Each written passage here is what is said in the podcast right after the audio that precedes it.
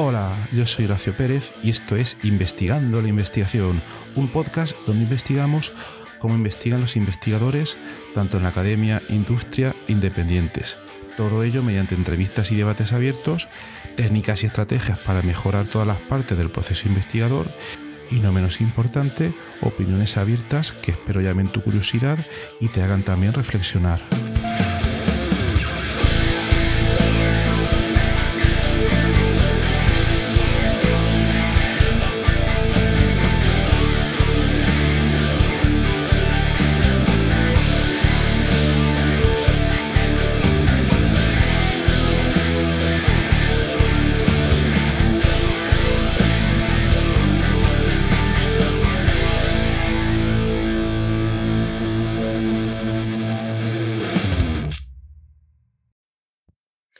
Sigo en Twitter a un investigador de la Universidad de Rochester en Nueva York que se llama Andrew White.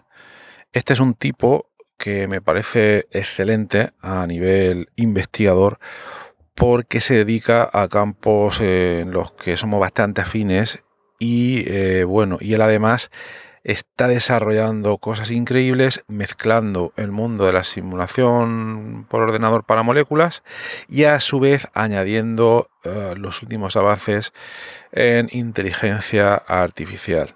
Entonces lo sigo en Twitter. De hecho, en Twitter, bueno, eh, no sé si os pasa igual, eh, sigo mucha gente, pero luego tengo unos muy pocos, son menos de 10 de los cuales recibo eh, alertas directas de todo lo que publican. Son solo 10 de todos los que sigo, que creo que son unos 2000. Pero luego ya sabéis, el algoritmo de Twitter te muestra lo que le da la gana, pero se supone que si pones alertas directas, entonces te informa de absolutamente todo lo que publican esas personas. Por si no sabéis, es muy fácil. Simplemente te vas al perfil de esa persona que sigues. Hay un icono arriba a la derecha como una especie de campana, si no recuerdo mal. Le clicas y ahí puedes seleccionar que te avise de absolutamente todo lo que publique esa persona.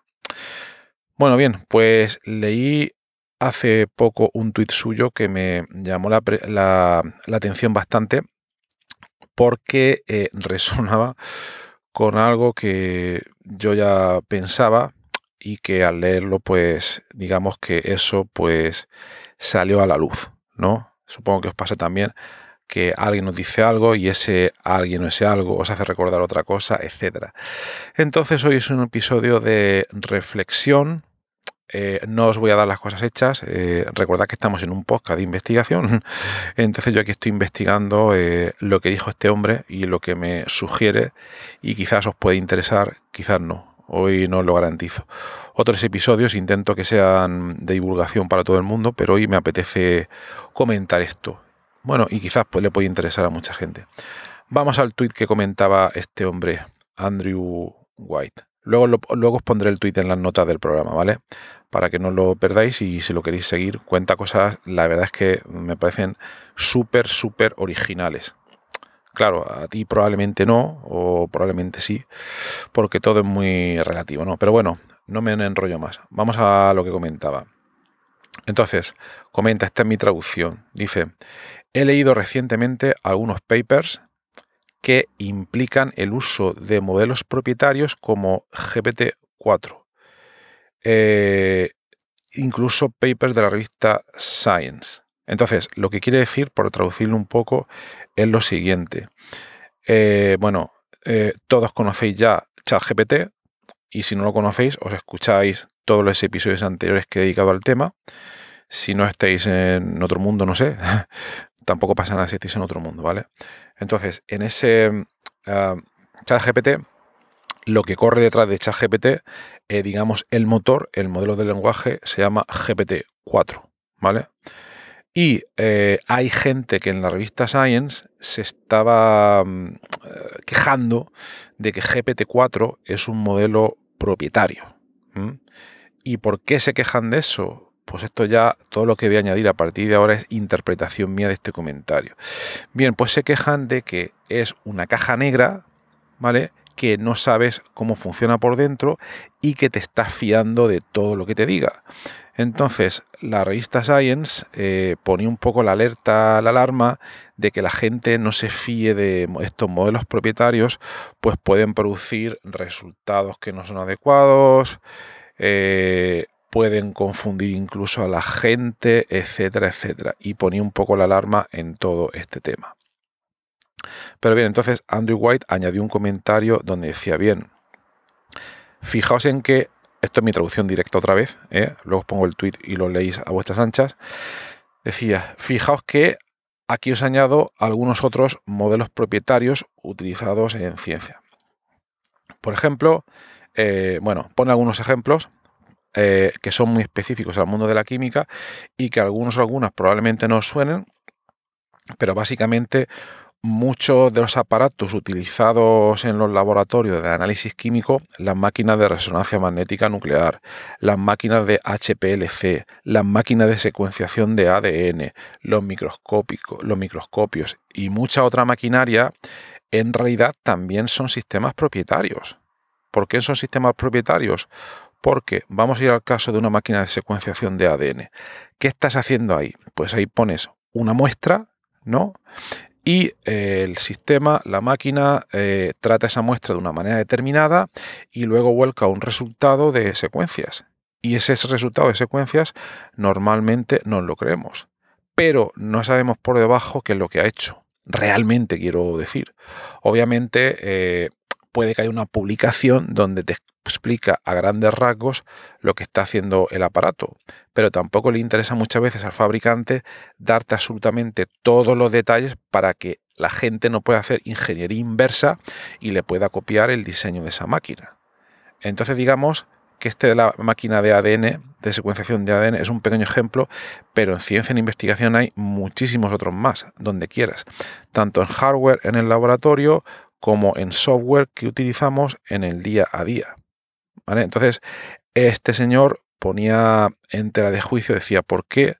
Y digo, esta es mi interpretación ahora mismo, ¿por qué Science se está quejando de los modelos GPT-4 o de GPT, si lo queréis ver más claramente, y nos está quejando de todos los papers de investigación que se someten a esta revista y que por debajo utilizan no solo un modelo propietario, sino una gran cantidad de ellos, ¿no? Entonces, este es el dato un poco objetivo, ¿vale?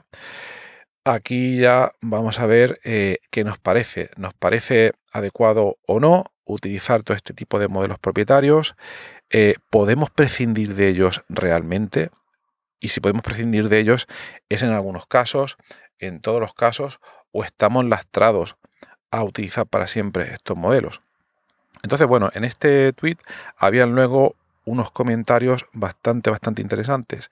Eh, había gente que decía, bien, en algunos casos de software, en algunos software famosos, de simulación molecular, por ejemplo, no se pueden empaquetar todos los modelos como propietarios porque hay algunos donde tienes toda la información de lo que hay dentro de esa caja.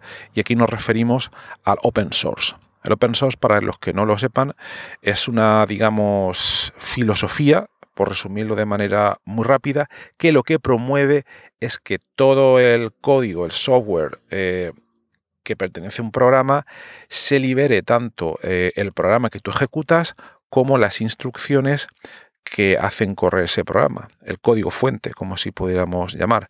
Entonces, si tú un día piensas que tienes un troyano o algo malévolo que está funcionando este software, es tan fácil como que tú cojas ese código, lo mires con lupa que no es sencillo, ¿vale? Que tener unos conocimientos a veces bastante avanzados para detectar si ese software te está espiando o no, o está teniendo un comportamiento anómalo que no es el que se espera, o que incluso puedas obtener las reglas por las que está funcionando.